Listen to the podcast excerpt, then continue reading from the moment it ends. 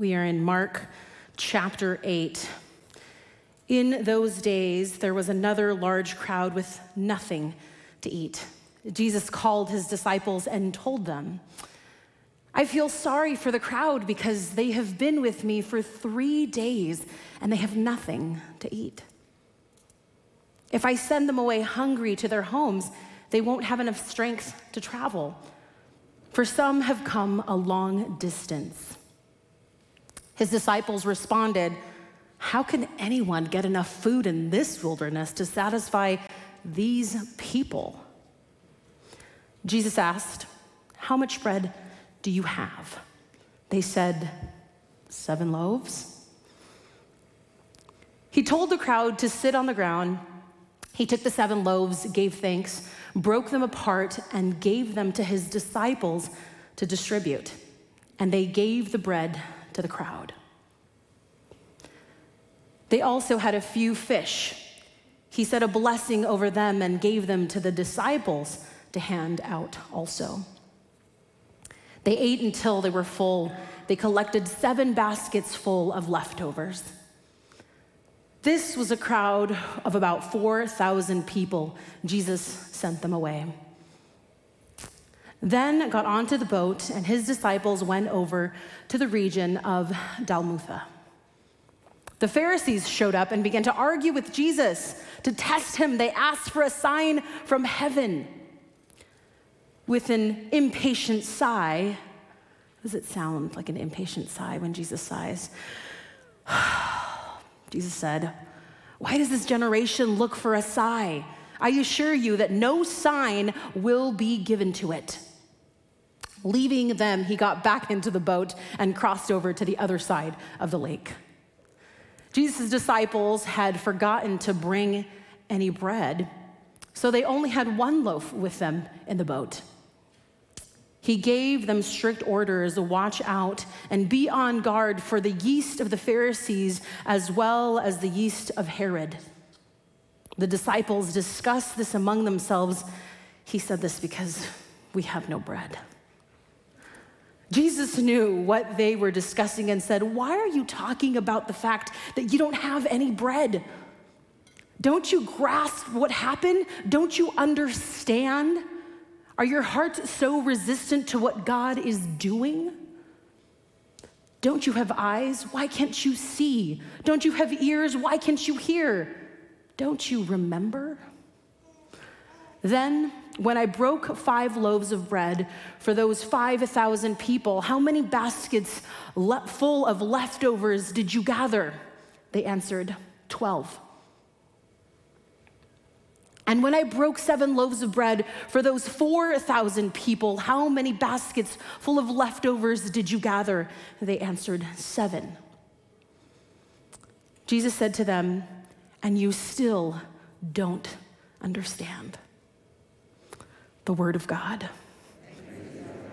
Amen. Please be seated. That was a good one. You got a workout. We did 21 verses just now. We've been moving along in this series of questions in the book of Mark. So if you're just joining us, um, we're asking all the questions, we're highlighting all the questions Jesus is asking in the book of Mark. So, this morning, we're going to reflect just on that question that you might have seen a few times that Jesus poses to the disciples Do you still not understand?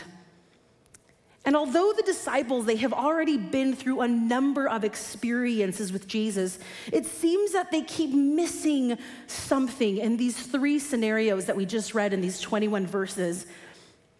What are they missing? Did you catch it? What are they missing? This week, when I was thinking about this passage, I did the thing that everyone should do when you're unsure. I Googled. I Googled, how do you solve a problem?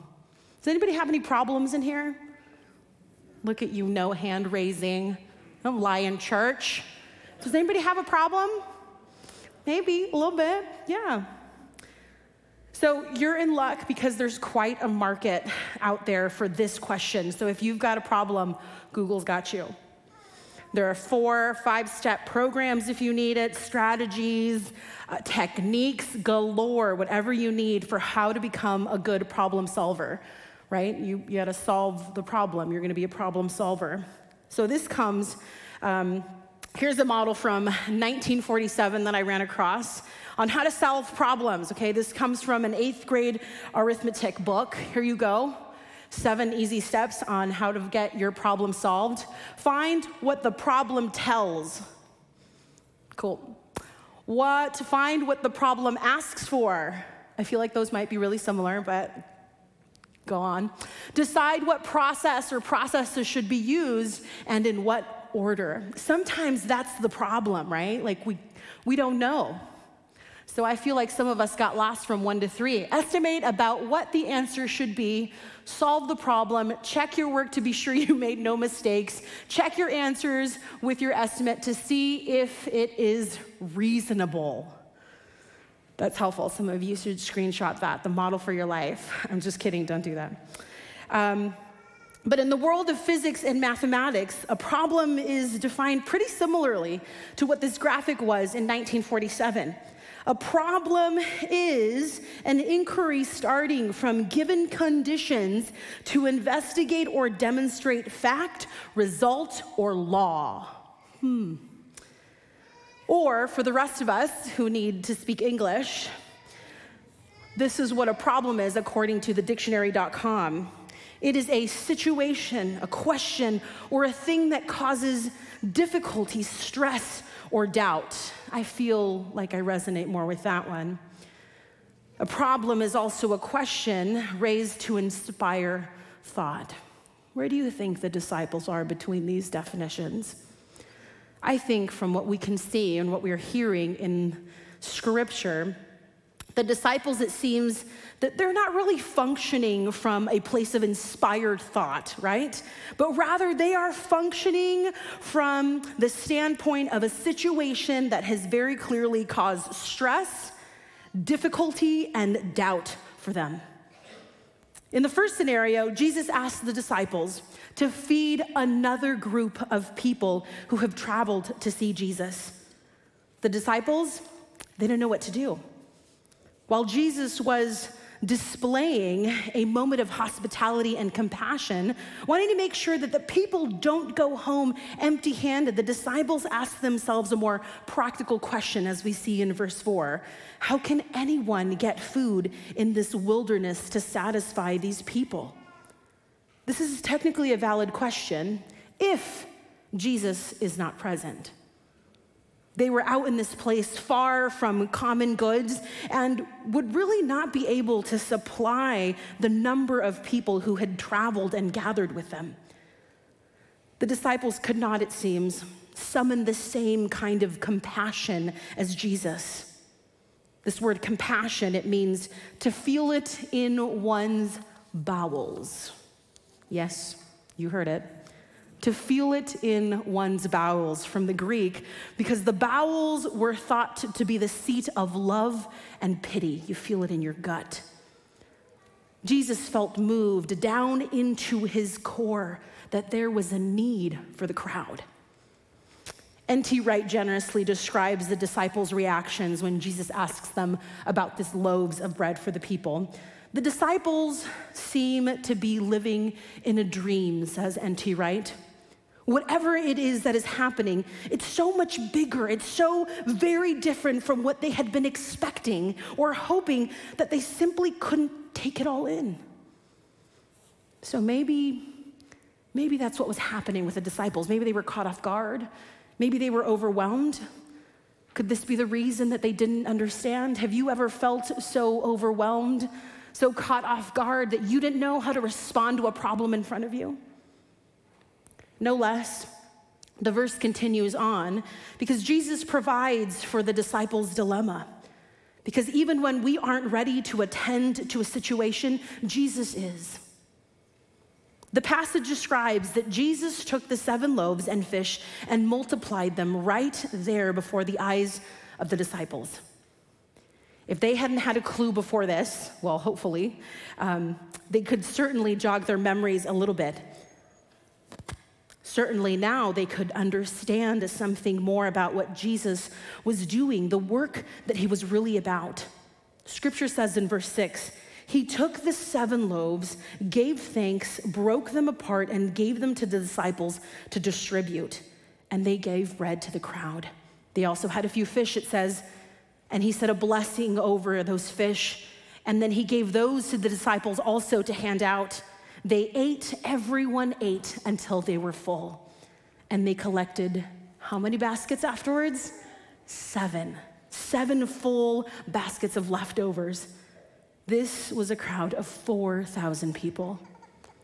In the midst of all that is happening, Jesus still took a moment even to bless the food he miraculously provided. The Greek word to bless the food suggests that Jesus prayed over the food for the purpose of blessing it and consecrating it for the prosperity and wellness of those who would be receiving it. This is much like when we pray over communion, when we break bread together here. This was not the first time that Jesus had provided food for large crowds that had gathered to come see him and that were following him. We see previous accounts in Mark, actually, in chapter 6.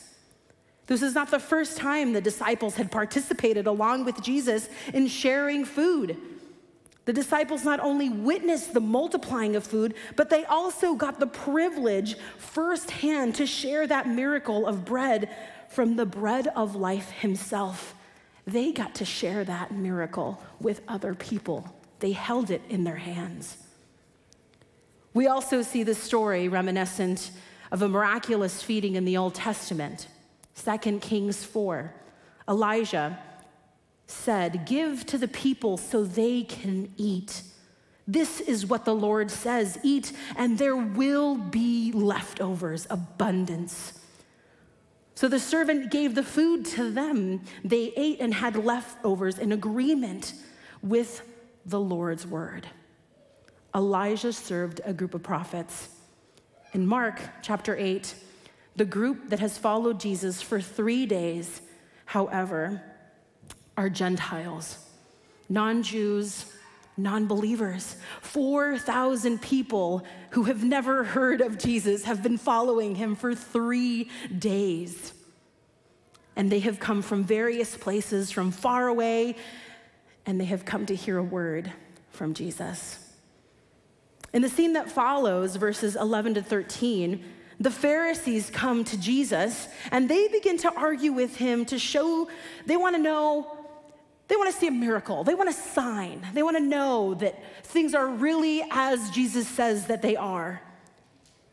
So the disciples watch this encounter with the Pharisees and Jesus.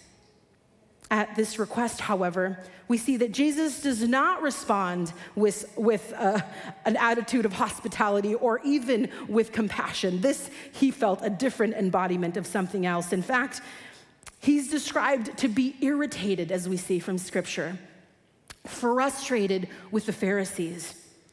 So much so that he denies their request and responds with a rhetorical question to them Why does this generation look for a sign? And he leaves them standing there where they are, and he walks away to attend to more urgent matters, and he crosses the lake. This question that Jesus asked is not only for the Pharisees, but also for believers as well.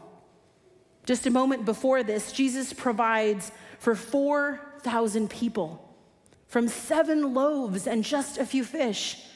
However, this was not sufficient enough because of a miracle or a sign for the Pharisees. Whatever Jesus just did apparently wasn't good enough. They wanted more from Jesus, and they wanted it on their terms and for the convenience of their church. Careful there, huh? But Jesus takes this opportunity to connect with the disciples. He warns them to be careful of the yeast of the Pharisees. This is significant. And the yeast of King Herod. The disciples, self conscious about their previous problem because they were still kind of stuck, even though they have witnessed Jesus do a thing, they're still worried about it and self conscious. When they were asked to provide for the hungry crowd, and they think they're so focused on this problem that they might miss what Jesus is actually trying to teach them. Yeast is used to represent very many different things in the Bible. Exodus, in Exodus, unleavened bread represents haste. In Matthew's, it represents the kingdom. In 1 Corinthians, it represents someone's sin. Jesus means to highlight that which spreads, however. Both Pharisaic piety and Herod, as an agent of political power, are corruptible influences. Unfortunately, the disciples miss this insight from Jesus.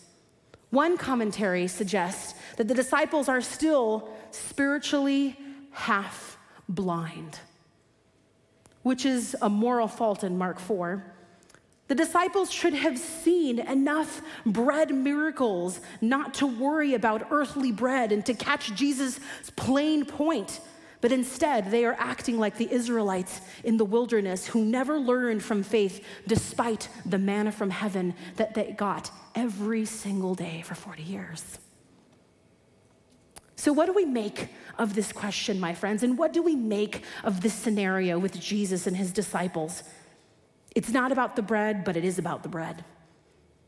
Perhaps we too are at risk of misunderstanding, missing what Jesus is doing.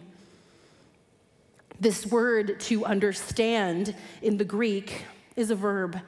It means to perceive well or to put certain things together, put ideas together.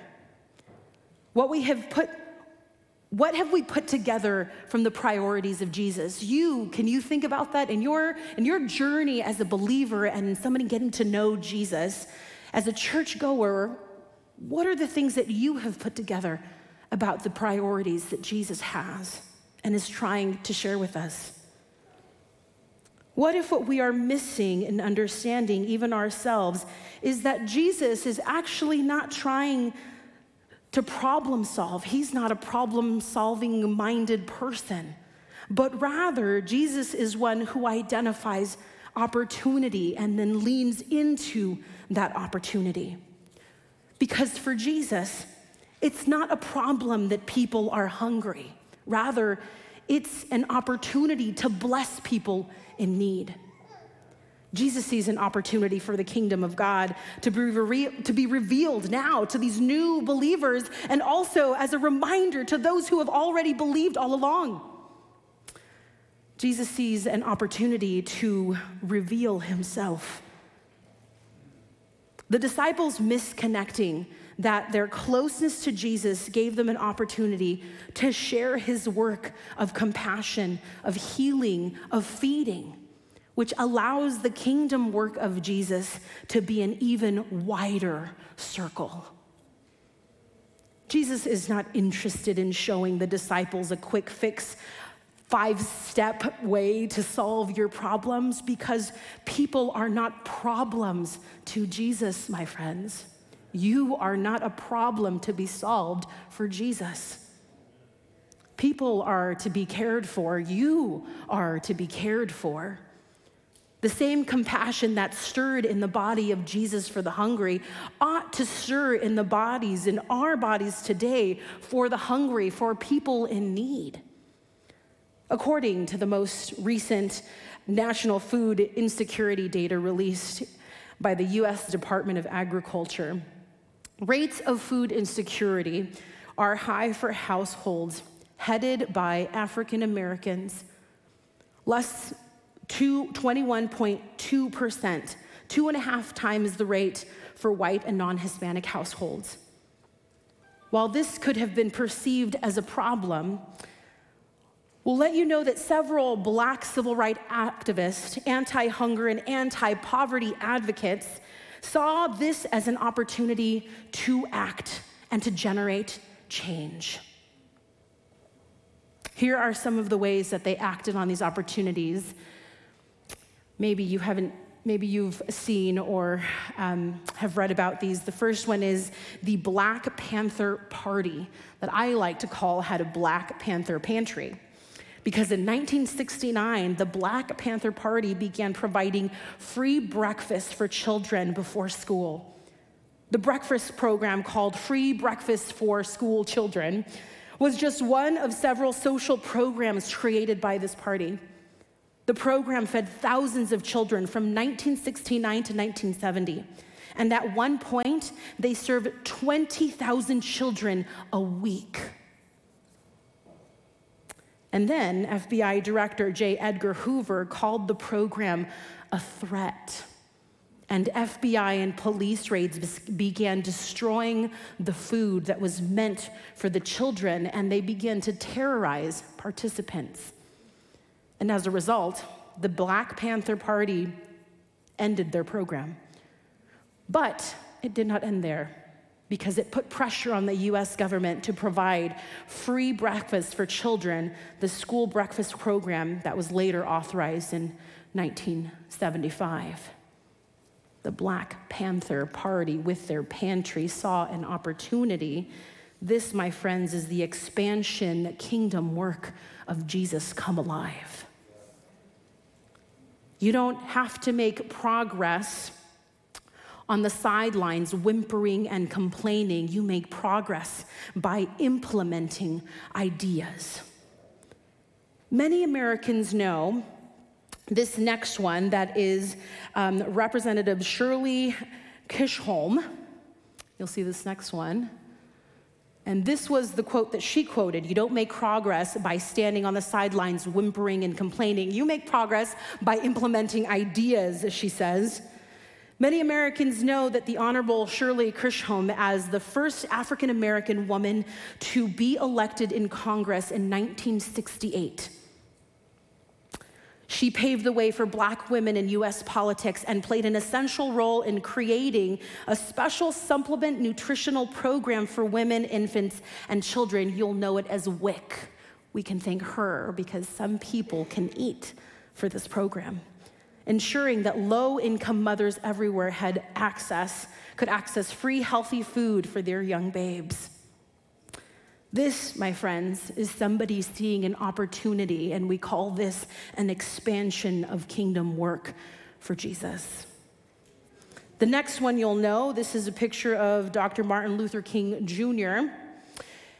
Dr. Martin Luther King Jr., the foremost civil rights leader of the 20th century, recognized the struggle against hunger and poverty as fundamental to the fight for equality and justice for African Americans. And he says this I have the audacity to believe that people everywhere can have three meals a day for their bodies, education, and culture, for their minds, and dignity equality and freedom for their spirits. He said this in the Nobel Peace Prize acceptance speech in 1964, and he led nonviolent protests throughout 1950s and 60s to work towards civil rights in America and peace abroad.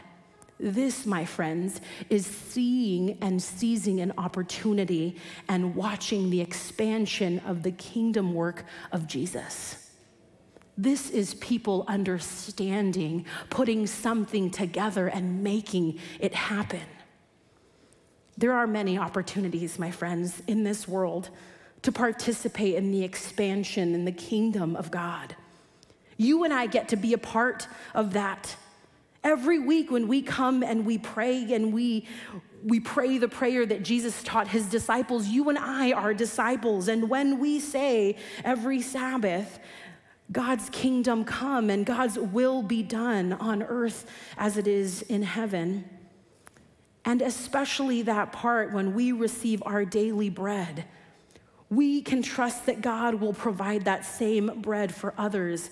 And sometimes, my friends, it will be our hands who are called to hand out the bread for those who are hungry, like the disciples did alongside Jesus partnering with God to provide wellness for others doesn't mean, however, that you and I have to go without.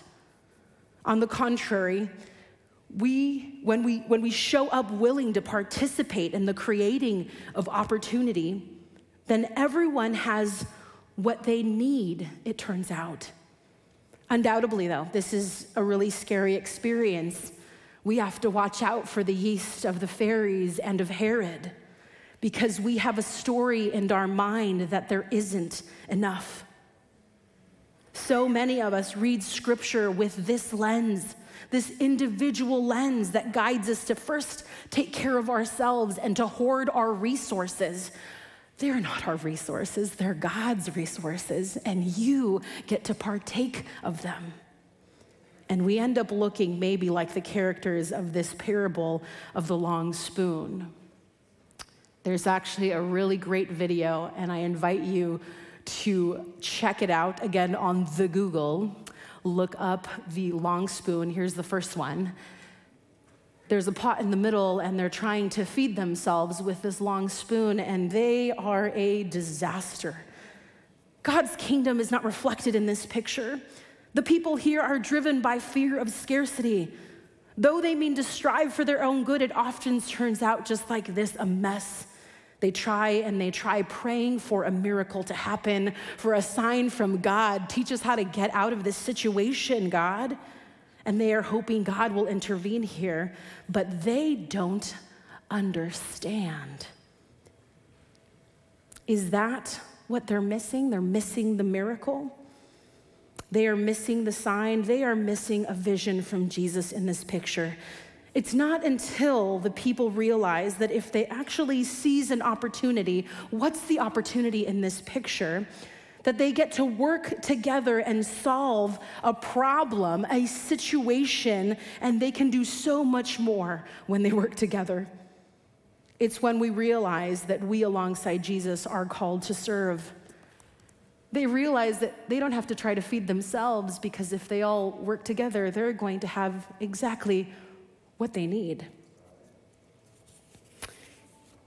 When we work alongside Jesus, we are called to serve, that we understand what Jesus is trying to share with you and me, what he was trying to share with the disciples, that same message, that same understanding that hasn't changed. But this is when we really begin to witness the feeding of the miracles, and we live in this state of abundance when we're able to receive the abundance that God has in store for all people, church and unchurched alike, Adventist and non Adventist, from cultures of all different backgrounds, if we have been learning from all walks of life, my friends, then we are close to understanding. When we are close to Jesus, you must remember that you don't have to be afraid of not having what you need because Jesus provides both the bread and the community in which that bread will be broken and shared, right? I want to leave you with this children's book to help you kind of think a little bit more about your understanding of the kingdom and the vision this has for all of us. It's written for kiddos, but I think it's got a lot to offer for us. What to do with a problem. I don't know how it happened, but one day I had a problem. I didn't want it. I didn't ask for it. I really didn't like having a problem, but it was there. Why is it here? What does it want? What do you do with a problem? I thought. I want to make it go away. I shoot it. I scowled at it. I tried ignoring it, but nothing worked. I started to worry about my problem. What if it swallows me up? What if my problem sneaks up and gets me? What if it takes away all of my things? I worried a lot. I worried about what would happen. I worried about what could happen. I worried about this and worried about that. And the more I worried, the bigger my problem became. I wished it would just disappear. I tried everything I could to hide from it. I even found ways to disguise myself, but it still found me. And the more I avoided my problem, the more I saw it everywhere. I thought about it all the time. I didn't feel good at all. I couldn't take it anymore. This has to stop, I declared. Maybe I was making my problem bigger and scarier than it actually was. After all, my problem hadn't really swallowed me up or attacked me. I realized that I had to face it. So even though I didn't want to, even though I was really afraid, I got ready and I tackled my problem. And when I got face to face with it, I discovered something. My problem wasn't what I thought it was. I discovered it had something beautiful inside. My problem, it held an opportunity. It was an opportunity for me to learn and to grow, to be brave, and to do something. It showed me that it was important to look closely because some opportunities only come once. So now I see problems differently. I'm not afraid of them anymore because I know their secret. Every problem has an opportunity for something good. You just have to look for it. I invite you to look for the opportunities. Amen.